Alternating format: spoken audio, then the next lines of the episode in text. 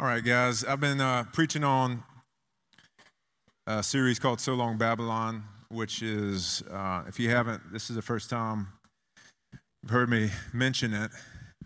Uh, Babylon is basically another way to describe the spirit of the world or the world system.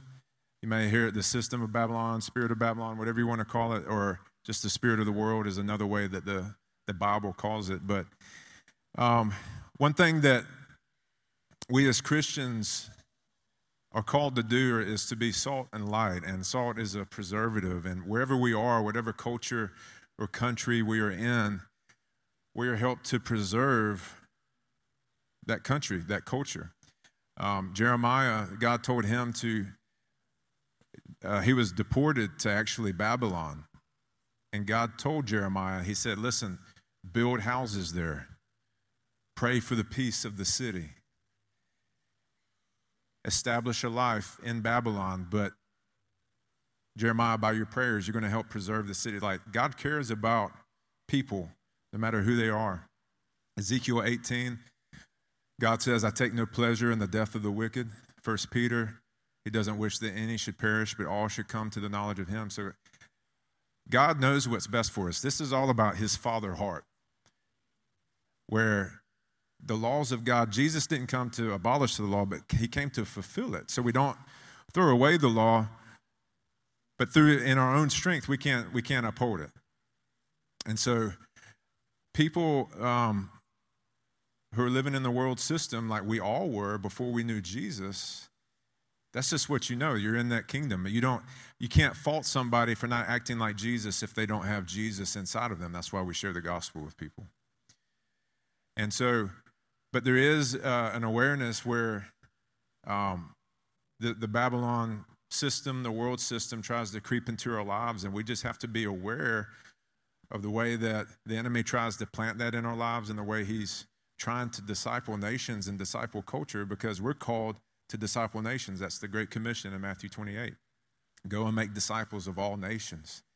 And so, why do we talk about sexual immorality? Uh, it's because this is, I took that slide out. I took the Y slide out. Um, but it's because this is one of the things that tries to actually change laws in the society. It tries to, uh, you know, there's many shows out there on just cable TV that wouldn't have been on the on air 30 years ago, but it's, you know, you can't watch them. I mean, there's a, there is a show on the History Channel that was about Vikings. And I was like, yeah, Vikings. So I started watching it. And then I had a pornographic dream that night. And I don't have those anymore. I did when I was uh, in my early 20s because I, I lived in pornography. And I, I, so I told Jessica, and I, and I was asking the Lord, is like, why did I have that dream? Because now when I have, if I have a porn, pornographic dream, I don't assume it's mine all right? Because I know what God's delivered me from. And the Lord said, You don't need to watch that Viking show. I was like, Oh, okay. So when I watched that Viking show, there was wasn't anything explicit, but it had us, it did have like a spirit of lust on it. So you just got defiled by it. And so what can happen is that I can actually start owning that dream or even owning thoughts that maybe that defilement causes. And when you start assuming those things are your own all the time, then guess what? You start believing. And then when you start believing, guess how you start acting? And so you have to be aware the devil is not, he's not coming out like this I am the devil, and I will take you down. That's not how he operates. He comes as an angel of light. He's, he is crafty and he's in the dark. It means it's hard to see him okay? He operates in the dark. That's why he's deceitful. Deceit isn't being, isn't, yeah, that's the wrong choice. I'll do that. Deceit is, I'm thinking this is the right choice, but it's the wrong choice. Am I right? That's what deception is. Although sometimes we do make choices just in rebellion or whatever, we know it's right or wrong, and we decide to do it anyways. But sexual immorality, more than any other sin or sins, tries to redefine what is good or evil in our culture. All right? Isaiah 5:20 says, "Woe to those who call evil good and good evil, who put darkness for light and light for darkness, who put bitter for sweet and sweet for bitter." So it's often the biggest hook the devil has in us because it's such a strong desire of the flesh. It's pleasurable and seemingly doesn't hurt anyone else. Why isn't thievery a big uh, political discussion or moral discussion in our country? Because it's against somebody else and nobody likes being stolen from. Why isn't lying? Uh, you know, I guess you could say it is a big political discussion, but when but people, when you find out they're lying, they're like, hey man, you can't do that. But sexual immorality is trying to be passed off as, as okay. And one thing I'll say is that in the past, the church hasn't done a great job dealing with sexual immorality. And so when we don't create a place where you can actually struggle with something, then they're going to go somewhere else. And so at the awakening, we our desire is for people that this is be a place where you can get healing and deliverance. But you can't, you can't really do that if you don't call it what it is. And, and, and healing comes from Jesus. And, and we have to abide by his word, what he says is right, what's wrong, what's good, and what's evil. And actually, in, in order to get healed, in order to get saved. If everybody's moral compass is right, then why did Jesus, why are we even Christians? Right? If everybody's way is right in their own eyes, we should just stay home and sleep in. Jesus, what did Jesus die for? Okay? And so um, there's a war for who will disciple the nations, the spirit of Babylon or the spirit of God. Matthew 28, I mentioned that, go make disciples of all nations. Disciple means to instruct and teach, and, and it implies self discipline. So, part of the, the Christian life is that there's temptation. Jesus was actually tempted in every way that we're tempted, but we have the spirit of the, you know, one of the fruits of the spirit is self discipline, a sound mind, self control. You've not been given a spirit of fear, but a spirit of power, love, and a sound mind or self control, depending on your translation. So the Holy Spirit, that's why before you knew Jesus, you were a slave to sin. You had no control over it. When I was, before Jesus was in my life, I was a slave to pornography and various, all kinds of other things. And when I surrendered to Jesus, He gave me the ability to actually follow and abide by His word. On my own, I couldn't do it. I knew it was wrong, actually. And I tried to stop, but I couldn't stop. I, it, over, it would overpower me because I was the slave to sin. But Jesus came and set me free. He comes to set the captives free, He comes to set slaves free. All right? So we're so discipling people implies a self-discipline that comes from the empowerment of the Holy Spirit. Now, part of being empowered by the Holy Spirit is just simply making a choice to obey his nudge. So when the Holy Spirit said, Don't watch Vikings, if I kept watching Vikings, I'm not going to be really empowered for freedom.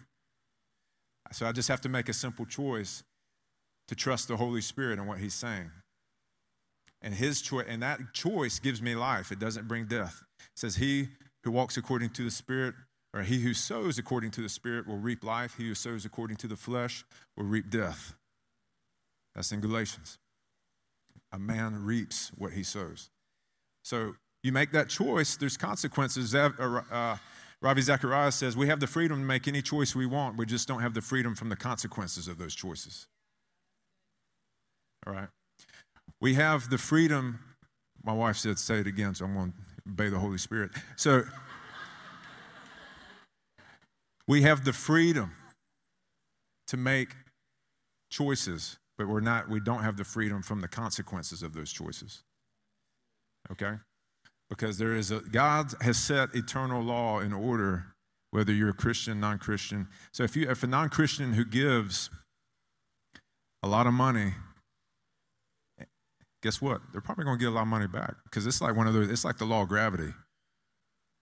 You, when they're really given to the poor and stuff like that, God will bless them. He, he's, he's kind to evil and ungrateful men. And so there's certain principles, there's principles that apply to everybody. When the righteous increase, the people rejoice, but when the wicked rule, the people groan. And Christians, like I said earlier, in step with Jesus, bring blessing wherever they go. It's not an oppressive. Jesus is not an oppressive king. He's not an he's a king that comes to serve. He's a king that is concerned with justice and righteousness and and he, and God is ultimately this boils back down that he's our creator. He knows how life should work. And like we said, I don't know if y'all were here when we watched that video from the Bible Project. How many of y'all remember that video? There is a key in there that I love the way they put it is that in the garden, when, the, when Adam and Eve ate of the tree of good and evil, they decided, that was in that moment, they decided to define what was good and evil as opposed to God. And so that's what happened. And ever since then, man's been defining in their own terms what is good and evil, not according to what God has said. Even though God created this world, nobody, I said it the other week, nobody remembers when they're like, hey, I think I'm going to pick brown hair. Uh, I'm going to pick orangutan arms, long legs, and a, a poochy bottom for, for my body. Nobody did that because you weren't you didn't create yourself. You're not the benevolent despot. You are a created being. And so you we have a creator, and it's like, I think I ought to abide by how the creator thinks life should go. And ultimately, that comes down to whether you think God is good or not. And so, man is rebellious. Proverbs says, in a man's heart, he rages against the Lord. So, there is, that's part of the sin nature, is that we, there's a rebellious thing in us. We, we want to say what is good and evil. So one of the hallmarks of Babylon is sexual immorality. Revelation 14:8 says, "An angel, another angel, a second one, followed, saying, Fallen, fallen is Babylon the Great, she who made all nations drink the wine of the passion of her sexual immorality." So it's a hallmark of Babylon. It's, it's one of the things that characterizes it. And Bab, the spirit of Babylon is trying to make nations drink of this is trying to force it down people's throats. And this is where Christians come in and stand up and say, uh, no, we're not going to do that. We want, to, we want to bless our nation. We want to be a blessing to our nation. And part of that is just saying, hey, guys, this isn't right. This isn't right. Um, I'm going to read this proverb. It's just coming to my mind, but it's in Proverbs 28, and it's related to this.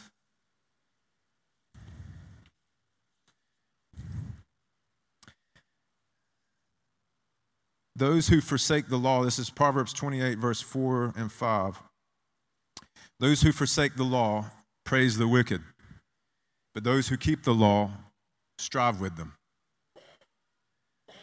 So, guys, you're not being a um, unloving Christian when you say, God, I, I can't agree with that. That's wrong.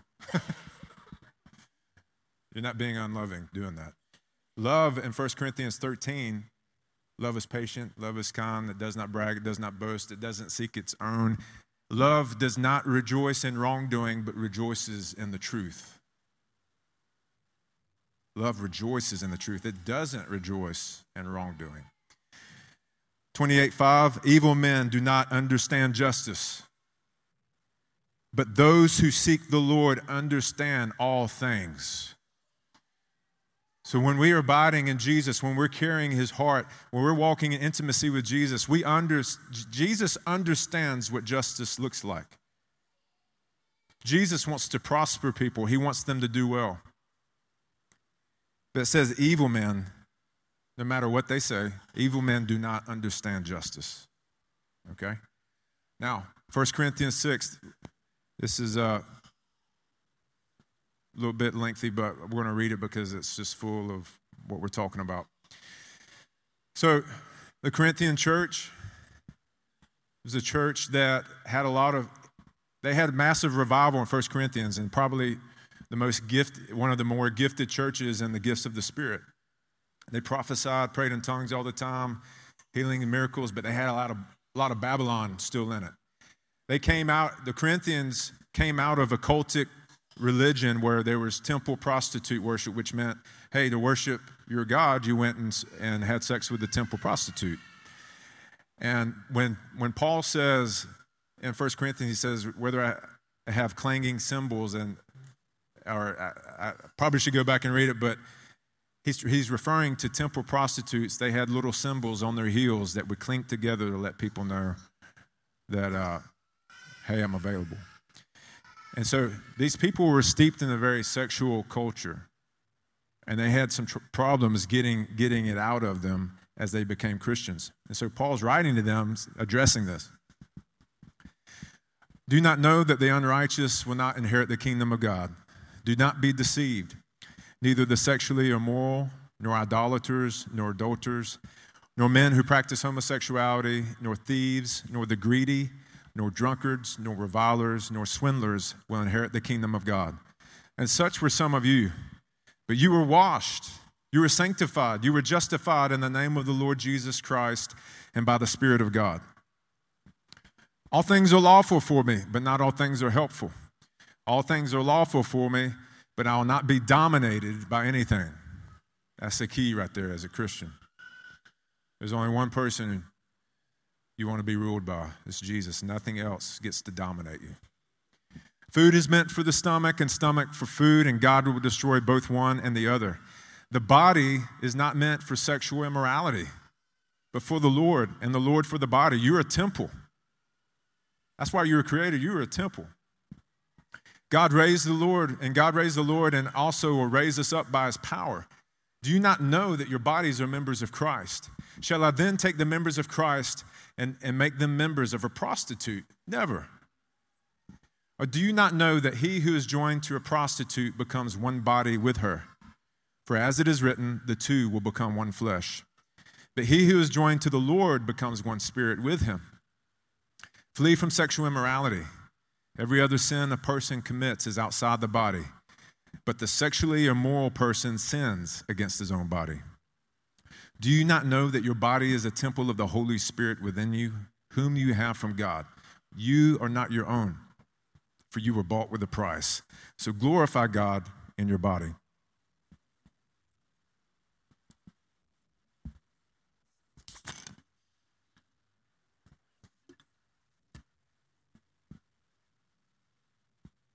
So, one of the things in, in that passage with sexual immorality is uh, it doesn't say, hey, go hang out with sexual immorality, go flirt with sexual immorality. It says, flee, run. That's the only thing I, I found in the Bible God tells you to run from. There's other things, he's, most of the time, he's like, go, go, go into the battle, go into the battle. Sexual immorality, he's like, get, Get away. Don't flirt with it. Don't get near it. My girlfriends in, high, in uh, college, I would tell them as I don't want to have sex. And then we would watch a movie under the covers in the bed. That's not fleeing from sexual immorality. That's flirting with it. And guess what ended up happening? We had sex. So you can't, you got to make some you got to have some boundaries. The commandments of God are not burdensome. Jessica and I, when we were uh, dating and stuff, we were really attracted to each other, still really attracted to each other.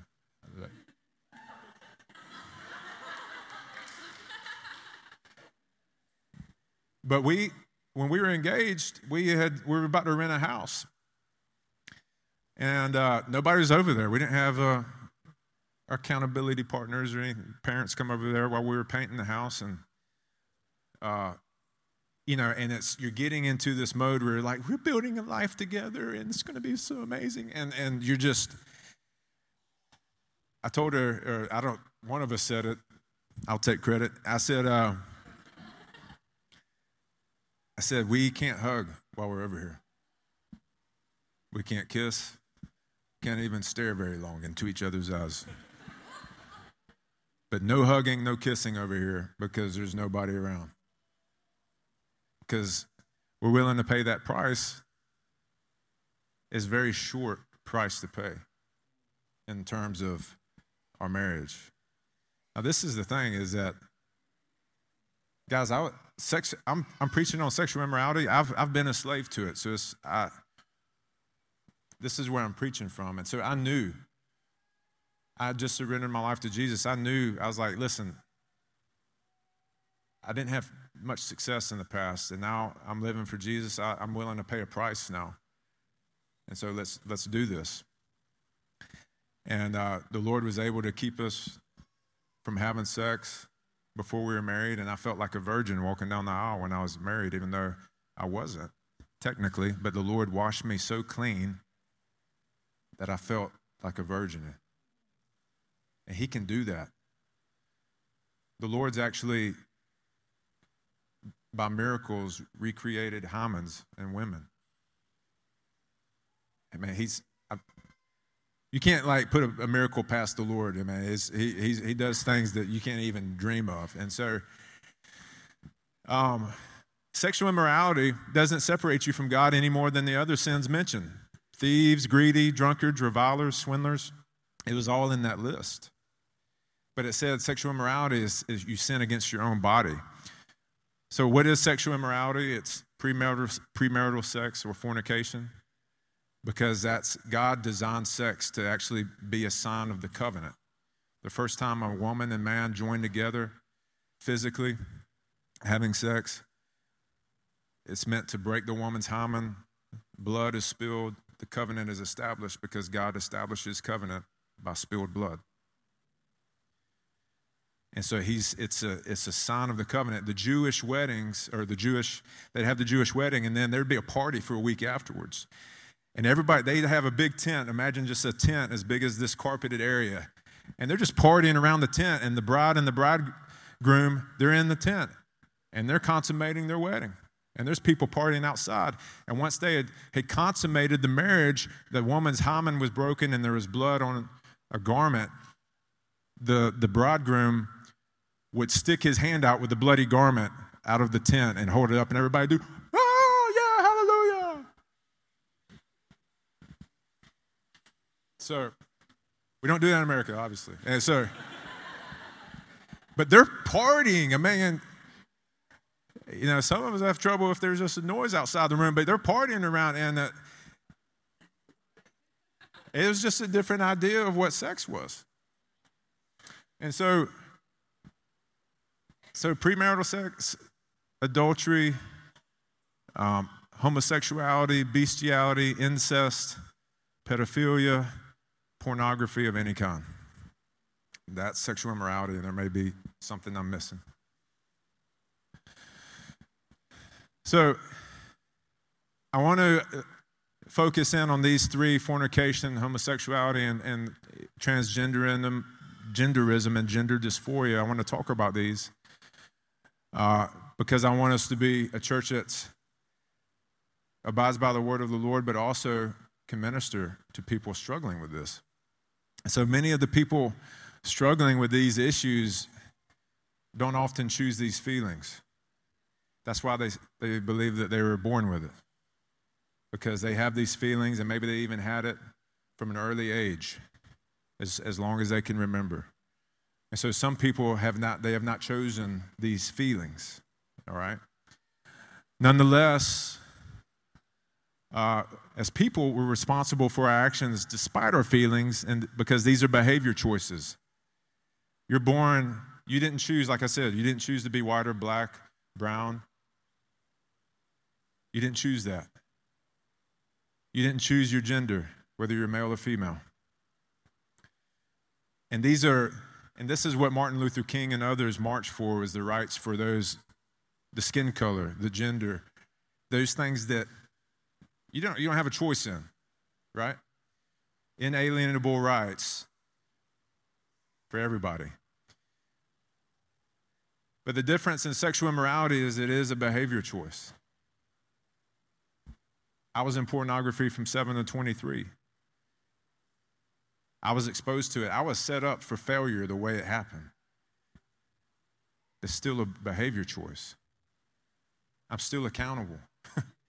you didn't choose your parents.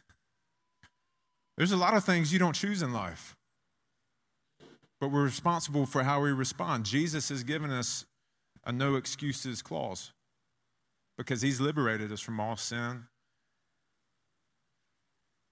And there's a way, there's freedom. So we're still responsible for our behavior choices, but we want those who are struggling with these issues to know that there's hope for healing. That there is hope. There's, there's, there's reasons why everybody is the way they are. I believe that. There's root causes. Sexual morality is a fruit. Adultery is a fruit. Adultery in the heart, when somebody commits adultery, they had already started committing adultery in their heart a long time before that. Their thoughts had already begun to wander. They had already begun entertaining the idea. Maybe their marriage wasn't great. Maybe the husband and wife weren't connecting on a heart level. And, uh, you know, it's even with, you may have heard with pastors before where a pastor was caught in adultery with the church secretary, but he's he's giving his life to ministry and he's not giving it to his marriage or his family. He's disconnected from his wife, and the church secretary is just like, You're such an amazing man of God. And he's not hearing that at home. And so that comment, he's like, It pours like water on this little dry place in his heart. And he's like, Oh, this woman really gets me. She understands. My wife doesn't understand. She understands. Oh, hey, yeah. And then they start engaging, and then it's just more flattery and whatever. And then pretty soon, because their hearts started connecting, the bodies start connecting. Now, there's some guys that just go get prostitutes because they're so overcome by the spirit of lust. They don't need a heart connection. But you but that's there's reasons. I'm telling you. It's not like random, there's reasons. This you know, my beloved, everyone must be quick to hear, slow to speak, and slow to anger, for the anger of man does not achieve the righteousness of God. There was a, when I worked at the Omni, there was a man who was a homosexual, and he was a friend of mine. And uh, I just told him, I said, hey, man, did you, did you grow up like in church or anything like that? Or do you have any kind of uh, religious background, and he said, "Yeah, we." He said, "I grew up in North Georgia, and this country uh, part of the area." And he said, we, we went to church. He said, but my dad abandoned me when I was born. And it was just me and my mom. I was like, okay, clue, clue number one. And then he said, and there's a Pentecostal church across the street. And uh, one day they were just walking in our yard. Everybody, the whole church was in our front yard walking over the property. I was like, what were they doing? He said they were praying over our property. He said God had given them our property. as though they were claiming it. And I said, Are you serious? he said, Yeah. And I said, Man, on behalf of Christians, forgive us because that's not Jesus. I said, I'm so sorry that happened. And he said, Yeah. And, you know, my dad, I didn't know him. I don't, you know, he acted like he didn't care. He said, Yeah, my mom cursed him every day of, of her life, even on the day she died. I was like, Oh. So I, now I understand why he is the way he is. He never saw what love is supposed to look like. I had another, I had a client that actually trained who he was abandoned by his birth parents on a doorstep, and then his adoptive parents were abusive. And so when you have such a strong spirit of rejection, a lot of times it, can, it turns, it confuses things where you're looking for love in all the wrong places. And you might, your example of what male love looked like or is so twisted that you don't want anything to do with it. And so you, you go in the opposite direction. So we have to be slow to speak, slow to anger. The anger of man does not achieve the righteousness of God. We, and at the same time, this is when we give them people hope. There's hope for change. Not everybody wants it, but there are people, there's a lot of people who do want it. They want, they want to change. They want hope. There's a, lots of statistics. Well, I won't get ahead. I got that up there, but so Jesus, how does he approach this subject? John 8 is one of the most beautiful pictures of the heart of God. The woman caught in adultery, getting ready to be stoned by the religious leaders of the day. Jesus said, You who's without sin, cast the first stone. They all start laying down their stones because they knew enough to know that they were sinners. Jesus is, uh, looks down at the ground, he looks up, and he says, Woman, where are your condemners? He said, They've left, Lord. And he said, Neither do I condemn you. Go and sin no more. And that's the key. Jesus didn't say, Listen, I know why you're in adultery. I know maybe this woman was abandoned by her parents. Maybe she's got wounds. But he still told her, He's like, Listen, mercy's been extended. Go and sin no more. I don't want to see you end up right back here again. Because one of the names of Jesus also is Eternal Father, according to Isaiah chapter 9. And then Jesus said, Go and sin no more. I am the light of the world. Who follows me will not walk in darkness, but will have the light of life. What does love look like? I, I mentioned this. It doesn't rejoice in wrongdoing, but rejoices with the truth. Fornication is, uh, like I said, premarital sex. I, re- I repented to Jessica before we were married for committing adultery on her. um, I'm not saying you got to do that, but I felt like I'd given away what belonged to her. And so I needed, my, per, my personal conviction was I needed to repent to her for doing that. Because God had intended for me to be with one woman. Um, I've also been at many weddings where the ceremony was a formality. And there's no celebration because guess what? The covenant is they've already had sex. And they're just like, I mean, they're almost like, what are we doing here? So, guess that's why people live together and that's why they don't get married because it's like we're already kind of here. Does that make sense? You know, and but when you lean upon God to keep you sexually pure before marriage, you're not merely giving your spouse a virgin, but you've already expressed a sacrificial love to protect what belongs to them. So you're saying, listen, I there's a huge value. The more the, the bigger the sacrifice, the more it costs you, the more value there is to it. And so when you're able and you're pushing against the tide of hormones, pushing against the tide of the world, pushing against the tide of your own sin nature, and you're you're like, I fought it off. I fought it off with the help of the, of the Holy Spirit, and here I am. Here's the prize. And it's not even the pure white garment or whatever, however you want to symbolize it, but it's just like, I fought for you. I fought for you. That's what love does. Homosexuality, for this reason, God gave them up to dishonorable passions. For their women exchanged natural relations for those that are contrary to nature. And the men likewise gave up natural relations with women and were consumed with passion for one another men committing shameless acts with men and receiving in themselves the due penalty for their error. And so, homosexuality uh, physiologically doesn't work. Um, it doesn't work for procreation. It causes problems in men's bodies. I, ha- I trained, uh, had another homosexual client, and he had he had physical problems that were going to uh, irreparable apart from a, mir- a miracle from God because of the lifestyle. And so it's not meant to work that way. It's just the mechanics don't work. And God doesn't, you can't, it doesn't procreate. Uh, women and women, lesbian, it doesn't procreate.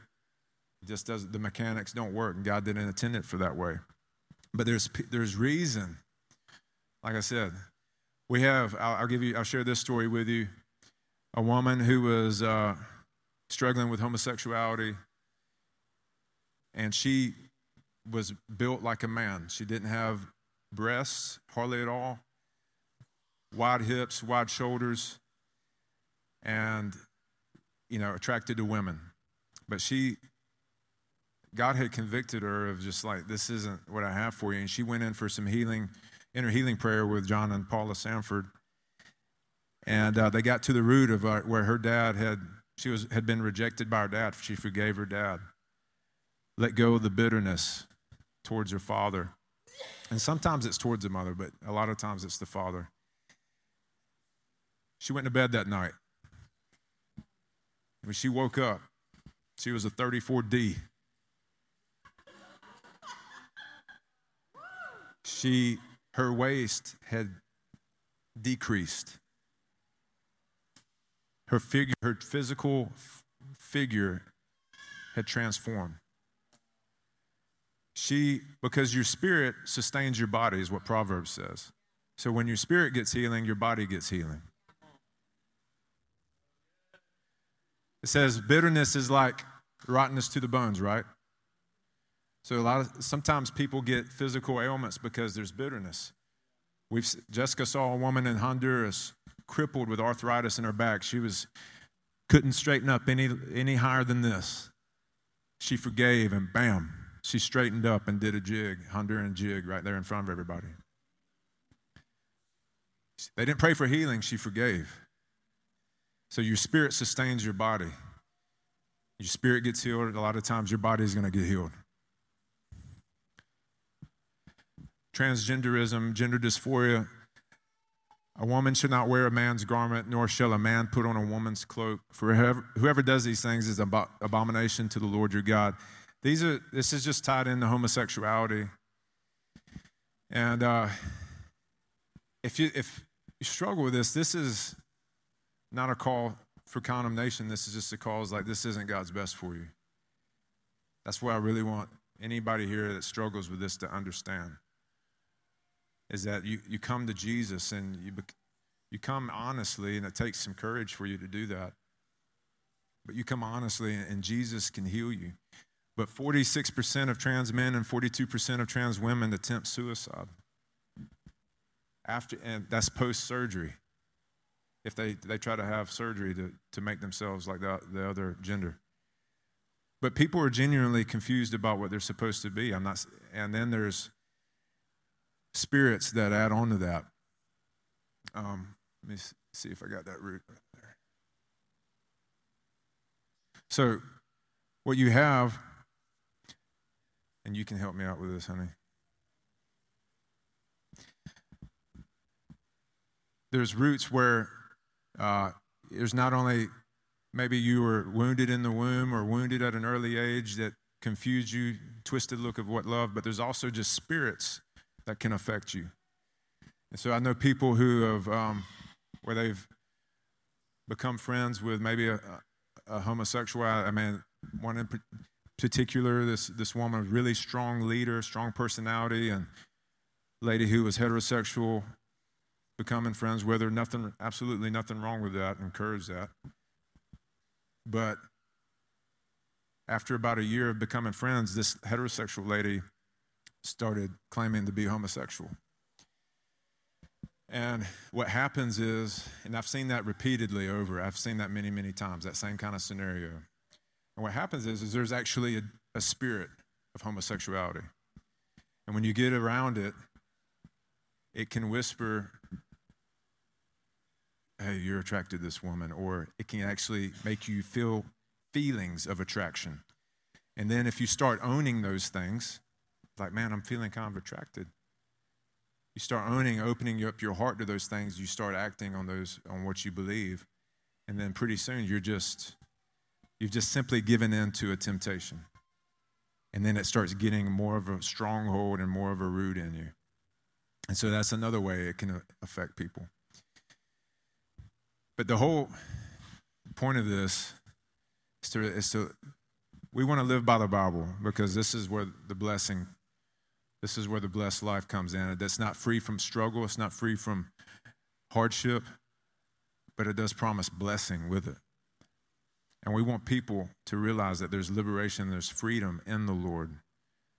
Honey, come up here. So I just have a couple of tools. I'm going to be fast. So, um, So I'm going to read in John 8 says, and he, I'm starting in verse um, 31. So Jesus was saying to those Jews who had been who had believed him, "If you continue in my word, then you are truly disciples of mine, and you will know the truth, and the truth will make you free." They answered him, "We are Abraham's descendants and have never yet been enslaved to anyone. How is it that you say you will become free?" Jesus answered them, Truly, truly, I say to you, everyone who commits sin is the slave to sin. And so I just want to give us a couple of tools for this as we go out into the world or for ourselves, whatever it may be. Um, when Travis said sexual morality is a fruit, it's not a root. And so what I'm saying by that is is in marriage is also a fruit. So if you are single, like you don't have a boyfriend and you don't have a girlfriend, you're like tuning us out. Well, I just want you to tune in for a second because this is practice. It does not get easier when you get married. Okay? If you believe that, then erase it. The truth is, you are, you are practicing for your marriage. When Travis says you are fighting, you're bringing to the altar what you have fought for to present to your spouse, you're fighting right now for your marriage. So, sexual purity continues in marriage. I was in a pre marriage counseling session one time with some people that I just love so much, and it just hit me all of a sudden because the person, I mean, just like they were like fighting hard to stay pure. And she said, I just want to, we just want to stay pure until we get married. And all four of us kind of looked at each other like, until we get, that doesn't really work, right? You don't want to stay pure until you get married. you want to stay pure forever, right? So you've got to, you've got to fight. And some people don't have this army fighting for them. They don't have the tools. So, what do you do? You find the root. How do you find the root? You start asking questions. First, you have to know who you belong to, and you have to know what the truth is, because the truth is what sets you free, right? So, the Bible tells us what we believe. And I have this thing I do with my kids. So, they're little, you know, and they will have some situation with a friend at school that they feel uncomfortable about, but they're like a little embarrassed to take a stand. And this is what I tell them you just tell them your parents said you can't do that. Blame us. Why is it okay for them to do that? Because we actually know what gives them life. So your Father in heaven knows what gives you life. So you don't have to take the pressure off. Like, find the truth. Find the truth. Don't try to make it up because that's like real exhausting. Okay, ask questions, get to know somebody. Remember, the fruit is not the problem. There's a reason we are the way we are. Sometimes we get so caught up in the fruit that we we can't even see the person. So see the person. See the person who, who has had transgender surgery and talk to them and know them and ask them questions, love them, serve them. It will set them free. It is amazing, right? So, a friend is someone who knows your song and sings it when you've forgotten it. So, in my relationship with my friends, because I have friends, most of my friends, what's happening is they're um, is they're coming to me when they're convicted about going too far with their boyfriend. Okay, whether they're having sex or they're just uncomfortable with how far they're going in physical relationship. They come to me often with that, and so the first thing I say to them is, "This what you want to do?" Because what I need with my friends is I need an upgrade in their song. So if your song is purity, then I will sing your song. But if you've decided that you would rather not have that song, then I just need an upgrade. Every single time I ask my friends, What do you want? they remember their song. So, accountability is not, why did you do this? This is wrong. You know this is wrong. This is what's in your heart. Who are you? Sing their song. You can do this for your friends. For strangers, you need to get to know them. For your friends, sing their song. You know their song. I'm giving you courage right now to sing their song. I sang a song to someone one time and hurt their feelings really bad. Um, I was really young. She was even younger. She was probably 16. And she was in my youth group. And I really hurt her feelings. I really did. Um, and it was about purity. And her parents confronted me. I was about 23. And so for, um, for about 10 years, I, there was no relationship with this person I was really close with. And I confronted her about her relationship with her boyfriend. And I remember after realizing that I had hurt her, I got in the car with Travis and I just was crying my eyes out. And he and his cousin were in the car and they were like, What happened? I couldn't even talk about it. It was just devastating to me. 10 years later, that same little girl was 26 years old. She met me in the parking lot of a gym. She waited for me to finish working out. She's sitting on the bench outside of the gym and she said, um, I knew you had moved back to town, but I hadn't seen you yet. And she said, I just want to tell you thank you. She said, No one's ever loved me as much as you did. And like, so I had no idea, right? I had no idea. And she's, she just began to tell me about her life and the last 10 years of her life and how it helped her get things in the light about her life and get free. So be that person. Yes, it's going to hurt. Believe me, if you have courage, you are going to get hurt. You're going to do it wrong. You got to ask God for help, okay? He covers us. But have the courage to get in the mud with people. It is so worth it. And so, how do you flee? How do you encourage people to flee? You walk in the light walk in the light. When it's a real struggle, talk to somebody about it. And I'm not talking about all you single people, I'm talking to the married people and the dating people. Get it in the light. Travis and I still get it in the light. How do we flee?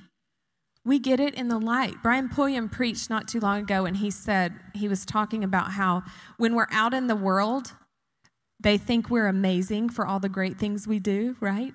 But when we go home, there's no thanks. We're just like, that's just what you're supposed to do. You know what I mean? Like, because that's just, that's life. When that gets too much for you, you need to talk to your husband or wife about it, okay? You need to tell him, I need a few pats on the back. I'm feeling empty. They don't know. Sexual purity lasts for the rest of our lives. Take your thoughts captive, flee sexual immorality, keep it in the light. Be a safe place for people to get their stuff in the light. It is an honor. It is an honor to get to run with somebody, to hear the truth, to look at somebody and love them in their hard place. So take a stand, be courageous, Love recklessly. Just love the people God puts in front of you and invite them into your world, invite them into the truth. We want to see people set free, and in order to see people set free, we've got to get dirty. So I'm going to pray for us. We're going to worship. One more song. We've got some ministry team people that are coming up over here to the left side. if you want to get something in the light, you can come over here and talk to these people, or you can turn and look at somebody beside you. They may be like, I didn't come to church for this, but you did now. So just look at them and be honest. You are going to be shocked at how they respond. I'm telling you, it's always so much worse in our head because it's in the dark. Get it in the light. God wants to set you free. So, y'all stand up. God, we make ourselves available. So you just say this if you're available to Him, just open yourself up in some way right now and say, God, I make myself available to you, to be used by you, to love, to love, to stand for the truth, and to bring freedom.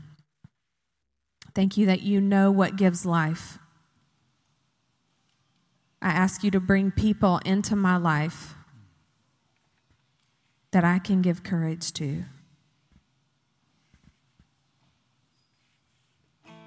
God, meet us in our brokenness and bring healing to the roots. Heal the pain that's producing these fruit. We trust you, God. Amen.